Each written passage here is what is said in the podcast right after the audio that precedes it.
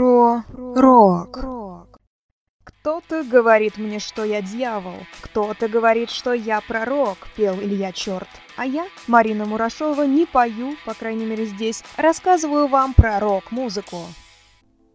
В центре внимания сегодня Борис Гребенщиков. Чтобы рассказать об этом человеке, одного выпуска точно не хватит. Поэтому мы сосредоточимся на истории, которая связывает БГ и Виктора Цоя. Гуру, пророк, отец-основатель русского рока.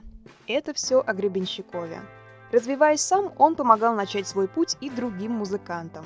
Среди них был и Виктор Цой. Однажды известный музыкальный критик Артемий Троицкий услышал песню в исполнении Виктора Цоя. Она так его зацепила, что он всем о ней рассказал, в том числе и Борису Гребенщикову. Тот сначала не воспринял эти слова всерьез, но позже сам был поражен талантом Цоя. Их встреча произошла в электричке, которая ехала из Петергофа. Тогда БГ и узнал юного искреннего музыканта. У команды Цоя еще не было названия кино, оно пришло позже. Существует несколько версий происхождения этого названия, но одна из них гласит, что именно Гребенщиков присутствовал вместе с музыкантами на коллективном обсуждении, где как раз и появилось кино. Вот что вспоминал сам Виктор Цой о знакомстве с БГ. Я сейчас зачитаю отрывок из книги «Виктор Цой. Жизнь и кино». Знакомство с ним – это вообще мистика. Ехали вместе в электричке. Он услышал, как я пою, и сам подошел, предложил помощь. Если бы я не знал БГ, не слышал о нем, то, наверное, испугался бы такого напора. Позже Борис Гребенщиков помог найти кино-студию для записи, а также предоставил несколько своих музыкантов. Без них Цою не хватало инструментов. В результате получился альбом под названием «45». Кстати, именно это дало толчок для развития советского рока, ведь группа первая использовала вместо барабанной установки драм-машину. Уже позже Гребенщиков обучал музыке будущего звукорежиссера кино, помогал с организацией концертов, а иногда даже играл на клавишах.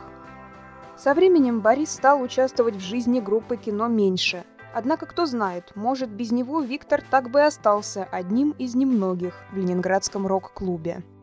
Гребенщиков всегда с восторгом отзывался о команде Цоя. Кино. Я был после концерта просто в трансе.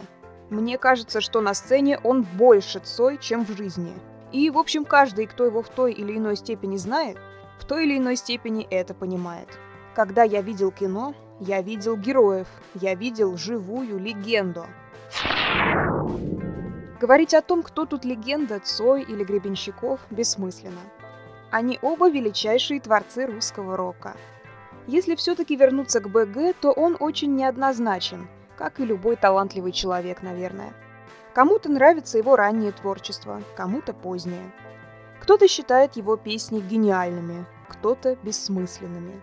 Но, думаю, никто не станет отрицать, что БГ и группа «Аквариум» оказали огромное влияние не только на мир музыки, но и на сознание советской, а может даже и российской молодежи. С вами была Марина Мурашова. До встречи в следующем выпуске. Про рок.